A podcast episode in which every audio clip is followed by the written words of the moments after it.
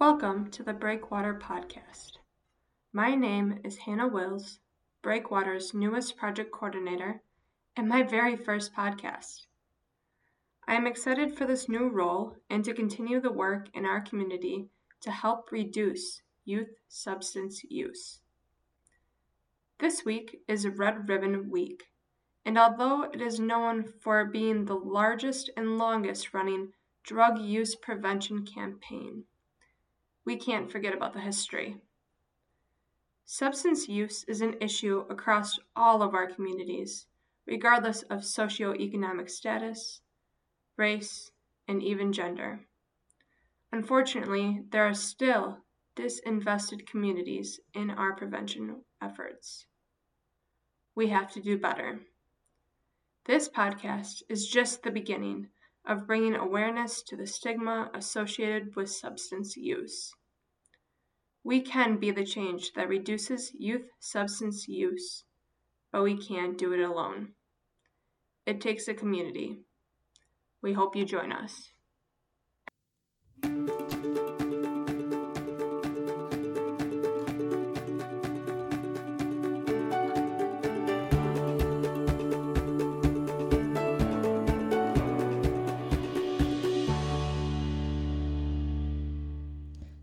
Can we break the stigma that surrounds substance use and misuse? The answer is simple by starting the conversation with our youth. On this episode, I sat down with a community panel consisting of Captain Chris Tarmann from the University of Wisconsin Oshkosh Police Department and Dan Haak from Apricity to have a real conversation about navigating difficult but much needed conversations with youth. Thank you all for joining me today. Thanks for having us. This is exciting. Thanks, Hannah. Before we begin, I just want to preface this podcast by saying everyone here has their own story and own way of tackling this subject. For our listeners out there, there is no one right way on tackling this, and we hope that we can bring awareness by starting the conversation. Yeah, I think that's great. And I'm so excited to be here with Dan and you, Hannah. And it's great to have you here on your first podcast, Good to be second podcast. So, what about you, Dan? I- I think I've done three. So, you're the pro in the room. Well, those I was just talking. So it's it's it all depends on the topic, right? well, thanks for having us. You know what? I think Hannah and I talked maybe a week and a half ago, and we were just talking about how do we make an impact. And I was talking about how I have children, and I know Dan has children, and you know how do we just start by having a conversation with our youth? And so I have a soon-to-be 13-year-old, a soon-to-be 10-year-old, and an eight-year-old, and that's kind of the window of time where people start experiencing the potential of having an interaction around drugs. And so we were thinking, you know, how do we help parents understand that moment? What does it look like? Um, what if your children are 16, 17, 18, and now you're like, oh my gosh, I haven't had that conversation? So we just want to talk about like what are things that we do? Maybe we can prep some parents who haven't really thought about it. Maybe we can help the parents who are in the moment that's a little bit past the window that we're going to talk about. And really, we just want to share authentic, authentically about how we talk about these things. you know, I think uh, I have my kids are 7, 13, and 16. So uh, similar to, to your your kids' ages, and and I think um, having the conversation feels awkward, but honestly, I think it feels awkward for for both kids and and parents because you don't know how it's going to be accepted. So I think you just plow into it. Yeah, I, I think to set the stage a little bit, Hannah, too, um, you, you probably should know a little bit about my background and maybe a little bit about your background. So, uh, I'm the captain at UW Oshkosh Police Department. I've worked here for almost 14 years, but I've worked at several other agencies leading up to this. But that doesn't really define the moment for why I'm here. I mean, I have a story myself outside of wearing a uniform. I mean, um, I've my, my biological father actually passed away when I was 14. He used drugs um, to the point where he actually contracted HIV/AIDS, and he he passed away um, from using dirty needles and stuff like that. So I mean, that's a little bit of my story. My my biological or my my stepdad then um, he actually was addicted to using alcohol uh, for a large portion of my childhood, and I remember a number of number of experiences that kind of shaped things that transfi- transpired in my life. And um, I, I don't know if that's why I became a police officer, but I certainly think that that has obviously impacted a little bit about who I am and how I parent my children. Um, my my stepdad's brother actually went to Nova Counseling Services where he actually became sober and was able to now he's been living in recovery for I want to say close to 20 years, you know, so I've, I've had a close impact to a lot of people who've been affected by substance use. And so when I think about my kids, I just think about it doesn't really matter what I do for a living. It doesn't matter what their experiences are at school and stuff like that. I still have an opportunity to open and, and create a conversation where they feel comfortable talking about the experiences that are going to happen regardless of who you are. So mm-hmm.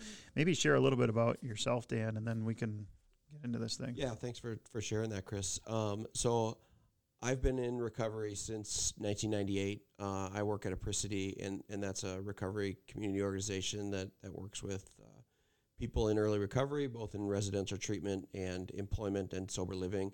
I'm also on the steering team for, for Breakwater. And just knowing that, that my, my background um, around alcohol and drugs, uh, it heightens the risk for, for my kids and, and trying to be aware of that. I, I remember uh, growing up with uh, with my family, they they drank and, and partied regularly, but that was normal. It was what I expected to see in you know my early uh, teenage years is, is kind of what I what I remember, and uh, I'm I'm curious to see what how that it plays out with my kids because they don't see that because my wife and I don't drink and but it's it's not to say that we don't or that they don't see it, right? I mean, it's it's Wisconsin, so when when you go to uh, mm-hmm. any sporting event, wedding, party, you know, family event, it they're they're seeing that um, from aunts, uncles, family, friends. Yeah, and I think Hannah, you should probably talk about your story and then lead us into the question. Sorry, I didn't mean to own this thing so far. It's totally okay. Um, so I've actually been working in prevention for the last uh, three years uh, before I came in and joined Breakwater, um, specifically tobacco prevention, but really working uh, with our youth in Brown, Outagamie, Calumet, and Waupaca counties. Um, so I had a you know just a great experience being able to start these conversations you know with youth and and really empowering them to not use substances um, by you know just raising their voices and being able to share their stories of maybe you know why they're not choosing to use substances or or like you said the family issues that ha- are happening that you know they don't feel like they have a voice in the conversation. So that's really where i came from but personally i actually lost my uncle to um, alcoholism back in 2017 um, and you know alcohol i mean like you said dan it's a, a cultural normal thing that runs in our community. I mean, I feel like everybody, you know, who's listening to this podcast or lives in Wisconsin knows someone who, you know, maybe uses substances to cope with what they're what they're dealing with. Um, so I personally don't have any kids, uh, but you know, I work directly with youth, and so how can we kind of start this conversation and and really just talk to you know youth serving organizations to parents to teachers to really um, start this conversation with our youth and, and start this, bring this awareness to such an important subject in, you know, our work and everyday lives. Uh, so why do you guys think that it's, you know, important to, to start the conversation with the, with your youth and maybe what age do you even think that this conversation should start? It, boy, age wise, I think is a, is a tough one. I've talked to other um, parents and and people that I know, and I I think you have to. It depends on your kids. You have to know the kids and and read them and see when they're ready, um, and then. I, I think one of the things that, that I've really enjoyed with my kids is is being part of youth sports, um, because I I know the kids that they hang out with. I know the parents that uh, of those kids, and so it really has given me uh, another view of of who they're hanging out with and who they are, and and you, you see them in a in a different light. So when to have that, I, I think you just have to to get to know your kids. I know that I had a, a, a, a lot of conversations in the car on the way to practices when it was uh, just me and, and one of my kids because you have that five or 10 minutes uh, in the car where you have a captive audience and uh, they may be on their phone for a minute, but I, I, think if you can engage them in that uh, that moment that that's a great start. Yeah, I I appreciate what you said. You know, and it's funny because I almost envision time as frozen for me. You know, when I think like my 12 year old right now, he's going to be 13 in about a month. I I was frozen in the fact that I didn't think he was interested in having relationships with you know a girl or anything like that because he was like, Dad, I don't have time for that stuff. You know what I mean? And then he got an iPod and, and that's where my wife and I were kind of like, you know, we'll we'll test this whole cell phone thing with an iPod, right? When you're 12 or 13 year olds, because we're like, he's not going to get a phone till he's driving or whatever. Well, I fully understand that that changes things, but once he got that, he had to turn it in every night, and I would take a look to see what's going on, and I found out that he had a girlfriend, and I was like, holy cow! Like I had no clue, I had no idea until I was able to look at this device, you know, and so that kind of like it, it almost kicked me a little bit and was like, seriously, I have no clue. Like I felt like time is frozen in the fact that he wants nothing to do with a relationship thing, which then started getting me thinking like, what else is he experiencing that I'm not even talking to him about? And like you just said, like I would go pick him up from football practice or basketball practice, and we'd have these small conversations about things where I'd poke him and be like, "Hey, you know, I was checking out your iPod and I see you, you know, you're talking to a girl," and at first for him it was kind of embarrassing. He's like, seriously, you're you know you're looking at that, but then over time as we've continued these small conversations, he opens up to me about it. He feels more comfortable about it, and it actually led me to where I started doing this for all my children at the dinner table. So it's not every night, but I would say if I'm getting home and we try to do a meal at the table, that's where you can't have devices or anything. And we actually joke that we should put a camera up and record it because my daughter's personality would be a great YouTube channel. Mm-hmm. Um, but it would also show a little bit about what we do, which is I just basically go around the table and I, I pick a different child every night to start, which is kind of fun too because my daughter always has to be first and then it pushes on her a little bit. Um, and I just say, hey, tell me what was great about your day today. And it gives them an opportunity to share a great moment. And then after they're done sharing that, I'm like, tell me about something that made you feel off. Like what what didn't feel good or what was you know not so great and my daughter always has something. My middle child almost never has something, and my oldest child it kind of depends. It kind of depends on how things trans- transpire for others. But I've realized like what you're talking about, he almost needs to be separated in his own environment to share some of those things.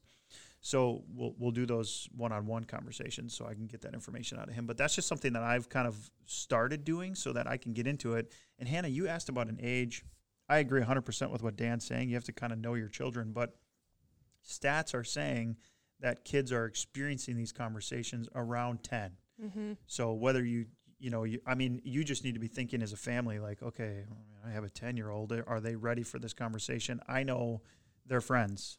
You know, my, my kid hangs out with sports people too. Like, are they thinking about these things? Are they talking about these things? And then do I need to start at 10? I mean, obviously I'm late. He's almost 13 and I started these conversations maybe within the last year, but that's just what I I don't know if you have any other information to share on that, but yeah, I think it's good to bring up too that you know our our youth aren't just hearing things right from parents, right? They hear it from their peers.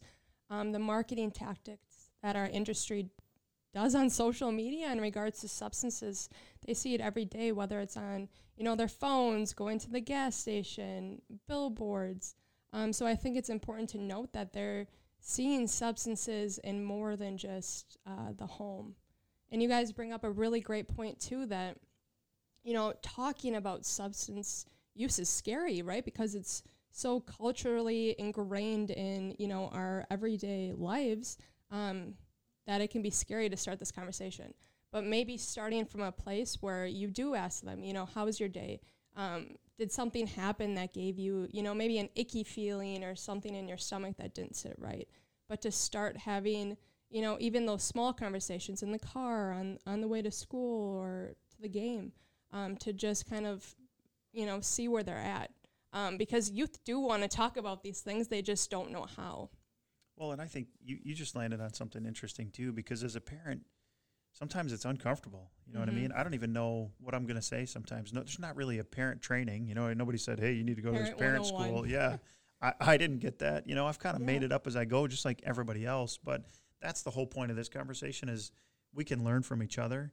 You know, and I'm thinking like Dan, you you know, you're in recovery. You're not you're not drinking in your household. You know what I mean? But that's different for me. Like we actually we we drink and we have some drinks every now and again. And I'm not going to lie. In the back of my head, I think, how is that building some sort of an understanding for my children. I mean, when we watch a football game, what do you see? Everybody's at the crowd drinking beer, or there's Mhm. beer commercials, or whatever that is. And so, how does that impact people? Um, you know, something that was is probably within the last year. My wife and I sold our house, and we were we were transitioning into a rental house where. Um, we were we were renovating a house. And so we rented a place and we had this giant bin full of liquor bottles. And it was like one of those giant plastic things.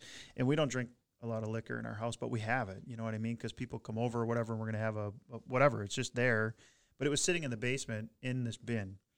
Um, and if you walk down the stairs of this rental house it was kind of sitting right at the bottom of the stairs and then you'd continue walking into a play area for my kids and i just started thinking one day like that's not good like it's in a spot where they could easily grab a bottle. They've seen us have drinks, and now they're like, well, I mean, it doesn't seem like it messes with them. If I haven't talked about it, then they have access to it. Um, so it got me thinking, like, is that good? Is that bad? Like, have I haven't really talked to anybody about it? It's accessible.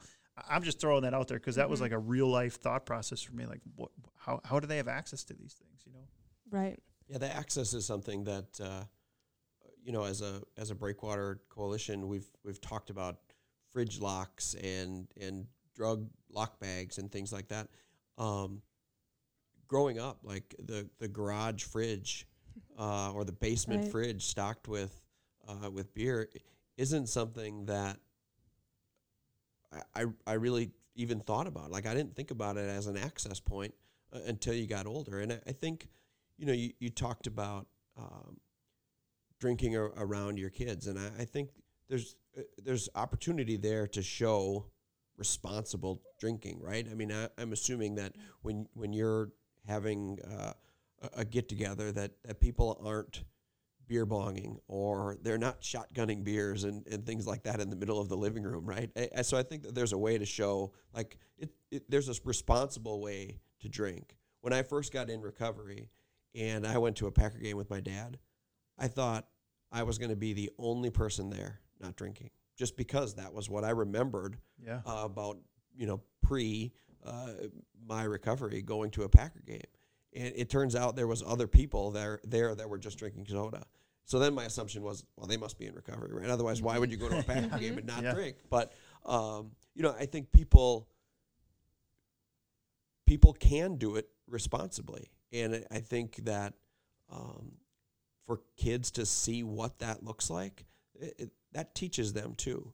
I think the the comment that you guys both made about small conversations, I, I think that's important because parents or kids don't want to ha- sit down and have an hour long conversation about drugs and alcohol, right? That's terrifying. That sounds yeah, that sounds absolutely. terrible. Yeah. Yeah. Um, but I think just planting that seed, like, hey, I know that this is something that's going to come across your phone. It's going to come across the Mhm. TV. It's going to be in commercials. You're going to go to other kids' house whose parents are are drinking or partying. partying. It's okay, and it's okay if you want to come and talk to me about it.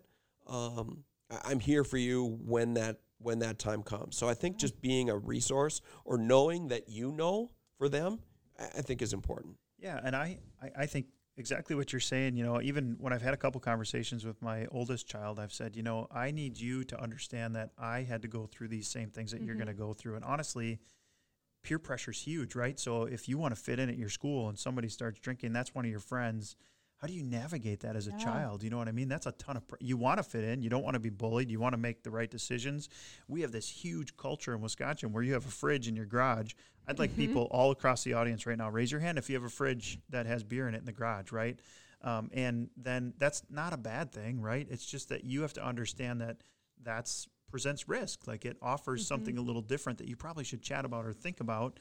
Um, and it's not something that we think about because it seems, you know, I just have a couple beers during a Packer game, which clearly is okay. But if your children are watching that and there's no backfilled conversation and they're getting a ton of mm-hmm. peer pressure from their friends to do something like that, then how do we navigate that? Yeah, I mean, and I think too, it's it's good to bring up that the difference between adults drinking and youth drinking, you know, they're different. Um, so an important fact to just note is that our brains don't stop developing until we're 25 years old, meaning that you know if your 13 year old, 16 year old are using substances such as alcohol or marijuana to cope with the stress that they're dealing with to try to fit in those coping mechanisms get ingrained into their brain and then it becomes something that they use throughout the rest of their life um, so i think too just you know noting that like hey i'm here to have this conversation um, and maybe having other alternatives to you know just sitting down and having a beer when you come home but maybe you know going outside with them and, and doing other activities that don't revolve around alcohol especially going back to what this entire week is about red ribbon week right? We're trying to bring awareness of just how can we do different activities that are drug free to create a healthier lifestyle um, so we're not shaming, you know, adults on this podcast for for using substances, but really just bringing the awareness of, you know, the risks and the harms that using substances at a young age can lead to. You know, I just want to point something out too, because I think every time we talk about something that kind of resonates with thoughts mm-hmm. in my head, and I think you know, there's there's a few things. Like first of all, there might be families out there listening to this who who their dad is missing or their mom is missing in the family. Mm-hmm. So it's even more difficult to have a conversation because you're trying to do everything. Right. You're working, you're going from the one job to the next job. You didn't have time to cook a meal and sit down and have a conversation. I love Dan talking about like, hey, I had ride. I had five minutes in a car. Like I'm gonna I'm gonna poke at that. And then now now you started there, right? And then you're like, how do I even have the conversation? Yeah. I don't know the answers to the questions you know, it's always just about you're not going to do it perfectly. Nobody trained you how to do this. Your kids aren't going to know it's not perfect right. because they haven't experienced it either. But the goal is really just to start somewhere. And I think Dan said this, and but it's really about like I thought in my head, like I want my children to feel comfortable telling me the things that they're struggling with, because it's not just about substance mm-hmm. use. I mm-hmm. mean, it's about mental health too. I mean, if somebody's putting pressure on them, then it could be different. Like you know, just last night, this is kind of humorous to me. I, I'm asking my daughter like, "What bothered you about today?" And her example was that a kid who was a friend to my middle child came up to her and called her a jerk. And so I was like, let's unpack that a little bit. You know what I mean? Because I know my daughter's personality. I'm thinking, well, what, what, were you doing to get to that point? You know what I mean? And so I poked at it a little bit. I'm like, hey, what was going on before you got that? You know what I mean? And she's like, well, I was tagging the person out at, or, or they were playing tag or whatever. And she kept tagging the person over and over again. And I'm like, okay, let's talk about this. Mm-hmm. So if you were getting tagged over and over again and you're playing this game, would you get frustrated? And she's like, yeah, I probably would get frustrated. And I'm like, it's probably not okay to call you a jerk, but is that feeling of that person appropriate? because of what you were doing. And yeah, so it just in my mind, it was just to get her to think like I understand how she felt bad about it, but I also want her to see the whole side of this conversation. So when she feels like that, it's you know she can kind of think about that.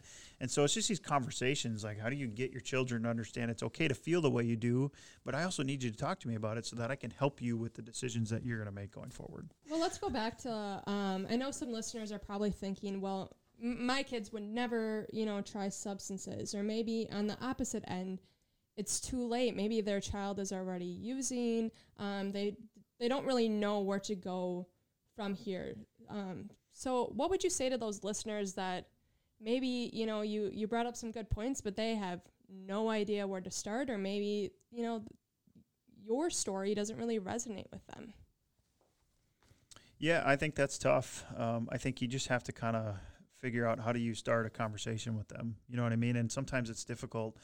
This is maybe in the last five years of my life, I decided I was going to step into uncomfortable moments because, first of all, they help me grow personally, but second of all, it may actually start a conversation that becomes beneficial. And so, uh, you know, if I was with a 16 year old or 15 year old, even a 13 year old, and you had suspicions of them using substances or being connected to people who are, it's really about talking to them about it. What were your experiences? You know what I mean? And don't don't be afraid to share personal stories about what happened in your life because you know what our kids want to hear those yeah. They they often think like oh you're my parent you don't know you know you you're old gosh my daughter told me i was 80 years old the other day that's her concept of time and i was thinking you know i went through these things right. you know what i mean i grew up in a town where I, I mean, it was small, and it mm-hmm. was th- what you did was you went to a farm field and had a party and drank beer. You know what I mean? And so, how did I navigate those things as a student or as a, as a, a younger adult? And then my parents didn't talk to me about yeah. these things. You know what I mean? So I, I, don't know. What do you think, Dan? I think as much as we think we know our kids, uh, stuff changes with them. I mean, they're impulsive. They're kids. They're young, right? So they they don't always make great decisions, right, Chris? Yeah, absolutely. Yeah. Um, so I, I think we can we can think that we know our kids really well and and but then they get in a funky spot and they make a bad decision or they get around a, a person who encourages them to make a bad decision or they have a friend who makes a bad decision and they follow along with it. So I, I don't think that it's um, that you have to look at it as a, a parental failure if your kid uses drugs at an early age. Um, it, it, it happens. I mean, we've seen that with alcohol and drugs for years. It's it's not new.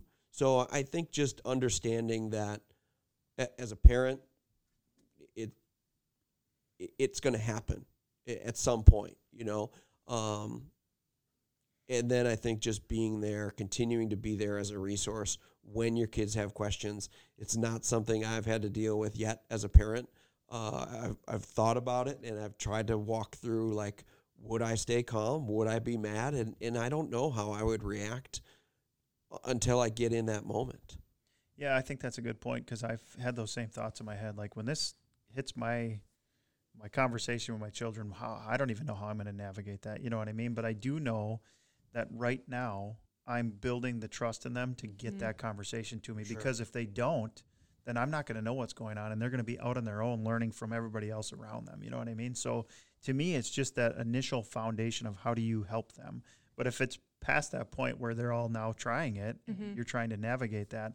I'm just not there yet, but I think what you're saying is right. You just got to kind of stick your head into it and go, "Hey, let's talk about it. Let's figure this out." And not cuz I think I tend to get mad when I get sidetracked by something or somebody kind of throws something on my plate. I don't want to be like that. I kind of want to be where I'm like, "Hey, this is something that I knew was coming." I almost have to mentally prepare myself for it so that they don't because if if that first time they talk to me, this is just my own feeling on this and I get mad at them, then they're not going to come back to me the Mhm. second time. Right. You know what I mean? So you got to let them kind of give it to you, and then you got to own it and say, how do we how do we get through this thing together?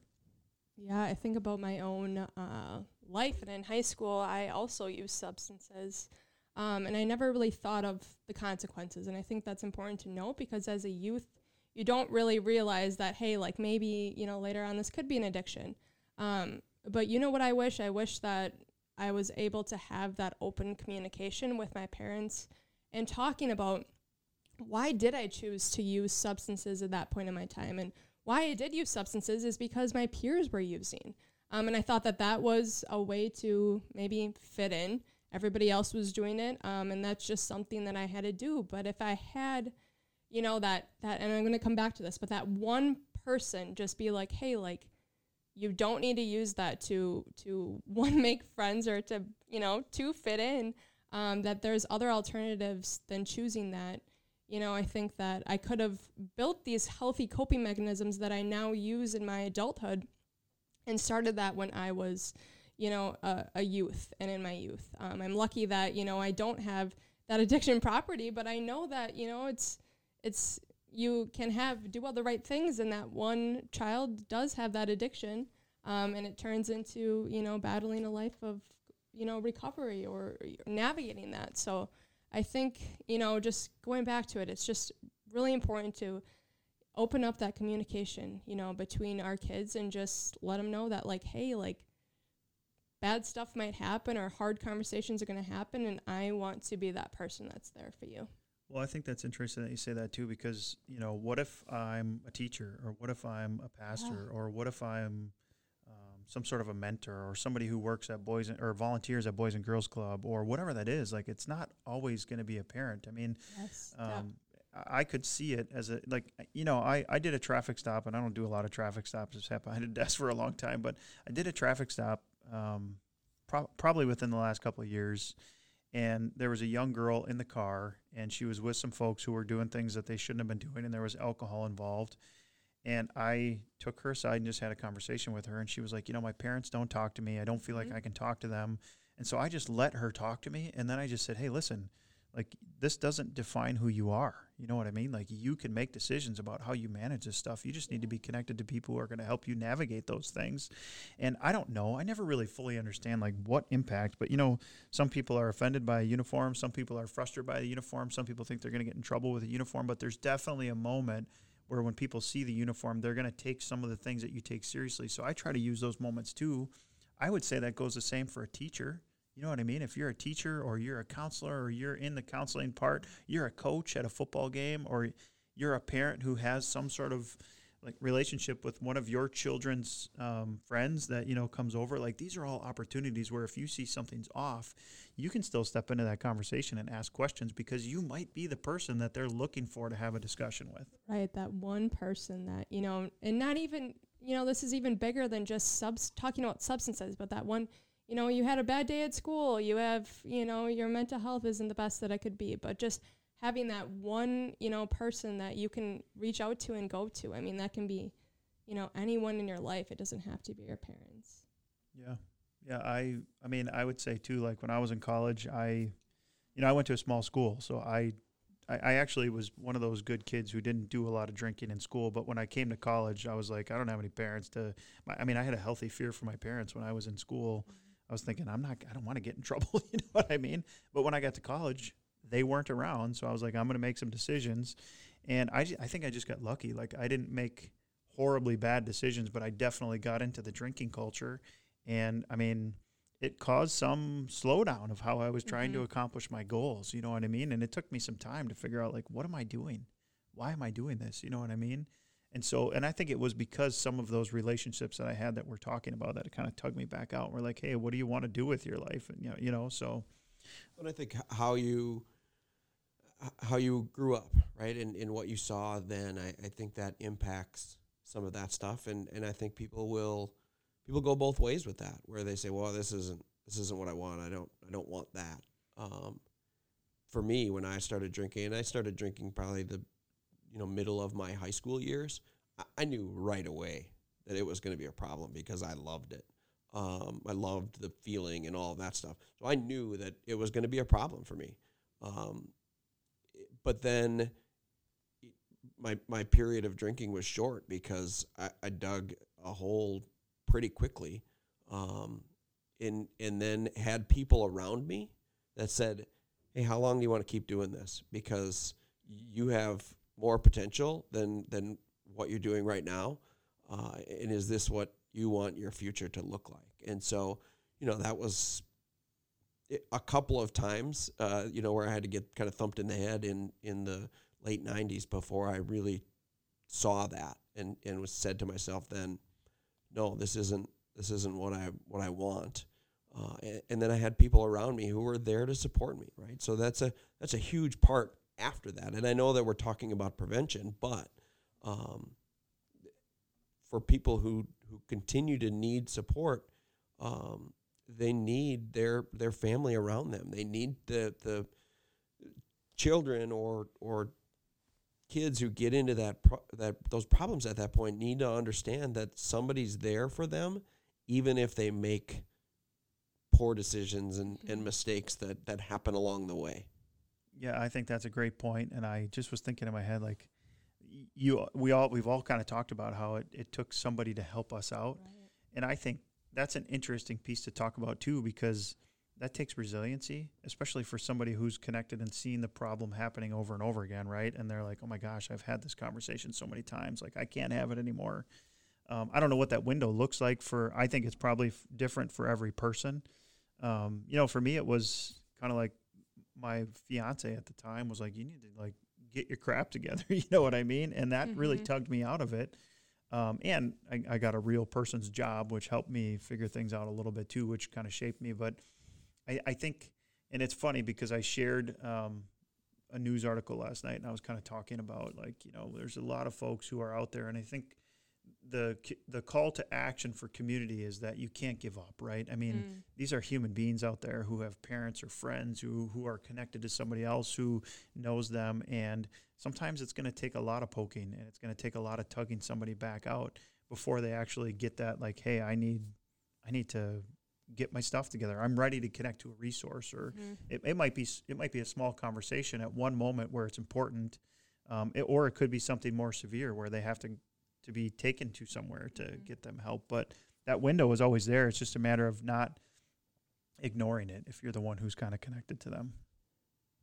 Yeah, that's this has been such an awesome conversation. Any other like maybe just one piece of advice that you would give that parent, that, you know, youth serving agency, that teacher that, you know, starting these conversations and just beginning this process of being open with the youth. I- I think you have to be willing to listen. Um, I mean, as as uh, an adult, I, I think it's pretty common, like feeling like we know more than than our kids, because we've been through it and and done that. And as much as our kids uh, don't think that we know what the heck we're talking about, um, we have some life experiences. So I think. Uh, you know, sharing with them, but then really listening to to what they have to say and, and picking some of those pieces apart, um, and just allowing them to to share as much as you can. It, it's tough because they're they're uh, uh, they're in their phones, they're watching TV, they're they're uh, caught up in in social media. So it's hard to to get some of those little pieces from them. Um, picking your spots and then and then being willing to to listen to what they have to say. Yeah, and I just to to speak to that a little bit too. I think I, I often wonder, you know, social media wasn't huge when we were growing up. You know what I mean? They're they're in a different realm right now. Mm. Like everything is out there. Everybody's feelings are out there. Um, you you po- I mean, if you're mad about something in 2021, what do you do? You, you put it on social media. You, well, yeah, I've heard that 80 year olds use Facebook. So I, I wasn't going to say you post it on Facebook. I think it's Instagram and maybe Snapchat, but I don't know how to use Snapchat. So, um, I mean, I'm sure I could figure it out. But I, I love what you said because I think you need to listen. You know, yeah, we have life experience, but we don't have the same life experience. I mean, 2021 is way different than, I mean, 1995 or whatever, you know, when I was growing up. Right. So I, I think great point. You need to listen to them and not only listen to them, but listen to their struggles because it, it, you, you definitely Sure. went through similar struggles, but it was at a different level. My, my one piece of advice is really to think about yourself too, because if you don't know the answers to these questions or you feel uncomfortable in the moment, then there's people like Dan who would absolutely come alongside you and say, "Hey, let's talk about this thing." You know what I mean? Let's like how do, you, have that first conversation and you're like, "Oh my gosh, I totally tanked that thing." Go talk to a friend. You know what I mean? Like it's Yeah. you. Everybody's got somebody that they talk to or connect with. I mean, I could. I could list probably four or five people that I could call on my phone right now and just say, "Hey, man, I really messed this one up. Help me figure out how I, uh, you Mhm. know, like." And, and one of them might be my dad, who I would say, "Hey," and you know, my dad, he he dropped out of high school at tenth grade. He was an alcoholic. He that was his mission for life. But he's a very successful businessman now. And honestly, I love kind of just picking his brain on how things went. And then that helps me navigate some of the frustrating conversations that I have to have. So it's just thinking a little bit about, you know, if you have fear of stepping into some of these conversations, even if it's before the first conversation, reach out to somebody and say, Hey, I know I need to have these conversations. And then if you're the person who gets somebody asking you those questions, be open to letting them talk to you about it because that's a nerve wracking thing to come in and say, I'm not ready to have this conversation. Mm-hmm. I don't think I'm prepared to do this. You know what? Nobody is. Right. Nobody's ready for that. So, first of all, don't feel uncomfortable having the discussion. And if somebody comes to you, please be open to have that conversation with them. Yeah, that's a great point, Chris. We're not just resources for our, our kids, but also other parents or other people in, in roles of responsibility who are, are struggling with similar thoughts about how to have that conversation or discussion. We all have them. We all have them. Like it's no secret, but for some reason it's like, Dan, I don't want to tell you. Like I don't know how to have this conversation. Right. Like it's totally okay. right. Come and talk about it. You know. And our youth want to talk about it. You know, our youth are are longing to just have that connection. And you you both brought up such a good piece about social media is that, you know, now our connection is on our phones and it's just not even that, you know, person to person contact. So, you know, even opening up to youth and saying like, hey, like how what was a high and what was a low of your day and and breaking down kind of those feelings that our youth are going through on an everyday basis. Not even, you know, as in depth as substances, but just being that one person that can really just open up the, the conversation. Um, and I just want to to say again that regardless of of where your youth are or where you are, you know, in the parenting aspect or, you know, in this mentoring aspect of life, that it's not too late to have these conversations. Thinking, Hannah, you're talking like we've talked a lot about youth, right? And we're, we've talked about mm-hmm. 10 year olds, 13 year olds, 16, 17. But you know what? I'm still my dad's kid. I'm still my mom's Yeah. kid. You know what I mean? And honestly, I'm I'm in I'm almost in my 40s now, so I'm thinking like you could still have that conversation with me if I was like build the trust, like go have the conversation. You know what I mean? Yeah. And it just as you were talking, it made me think of another example. Like my middle child, I struggle with connecting to that person. They're Mhm. very inward. They like to be on their own. It's they're an introvert, um, very much like my wife, which is fine. But I don't know how to connect with him. You know what I mean? And I'm thinking like Mhm. I know what his interests are, but when I go talk to him, he has to process things very differently. He's not like my other two children who are like, "Here's my feelings, come get me." um, but my oldest child got a cell phone, so he actually sold his iPod to my middle child, which is kind of funny in itself. But uh, just the other night, we were at an event, and I was messaging him on his iPod, my middle child, and I'm not gonna lie, like I saw so much more emotional connection during a messaging session between him and I than I've ever seen before. That it just kind of surprised me. And I looked at my wife and I was like, "Babe, I had no clue." that he wanted this type of a connection with me because we just don't talk about it personally. Maybe that's the way I connect with him. You know what I mean? Is through the because he, he's he's never had he's never had a moment where he hasn't had connection. You know what I mean? Like it's a different generation where you're always connected to something. So uh, maybe it's a start with a messenger. You know what I mean? And just start a conversation that way. there's no right way, right? And there's no guidebook. I keep going back to what we said in the start. There's no parenting, there's no adult one on one of how to have had these conversations with youth. So trying different things and reaching them, you know, at whatever level that they're at. And maybe that's even saying, like, how can I communicate with you? Is it through a text message? You know, is it that checkup in, you know, at the dinner table? Is it in the car? You know, how can I even talk to you about these feelings and things? Um, and like I said, they want to talk t- about it somehow. So, um, is there anything else you guys want to add? You know, the only thing I was going to say is, first of all, thank you, Dan and Yes, Hannah, for having this. I always appreciate these conversations. You know, if you're listening, um, I just think like we don't have we didn't, we didn't write the book. We don't have the answers to this thing. We just it's funny because as we talked about what we could do in this capacity, we always think like breakwater. What do we do? Well, well this is it right here. We just have a real conversation. And honestly, if you're if you're re- listening to this thing and you're thinking, you know, you totally missed something, let us know because honestly, we'll we'll have a conversation about it. I think, or we'll get the right people here to talk about it because Part two. Yeah, part two or part three or whatever that becomes, like we want to help navigate this discussion Yes. to help grow parents or grow mentors or grow people to help our youth be successful at these difficult Mhm. things that they're going to have to go through. And so just reach out, let us know. I mean, we're more than willing to like pull people into a room and use these really cool button. I haven't pushed any of these buttons in here because I think that'll mess things up, but um, we just we just want to talk about it. So yeah. Chris, you talked about authentic right at the beginning, right? You talked about having authentic conversations, and, and I think that's what this was. And it, it was uh, uh, an uncomfortable topic, I, I Mhm. think. But, uh, you know, just knowing that, that we, you and I both have kids similar ages, uh, you know, and, and understanding that nobody knows, you know, Hannah said it a couple times, nobody knows how to do this Mhm. the right way. There's, there's no right or wrong way. I think you just have to to do it.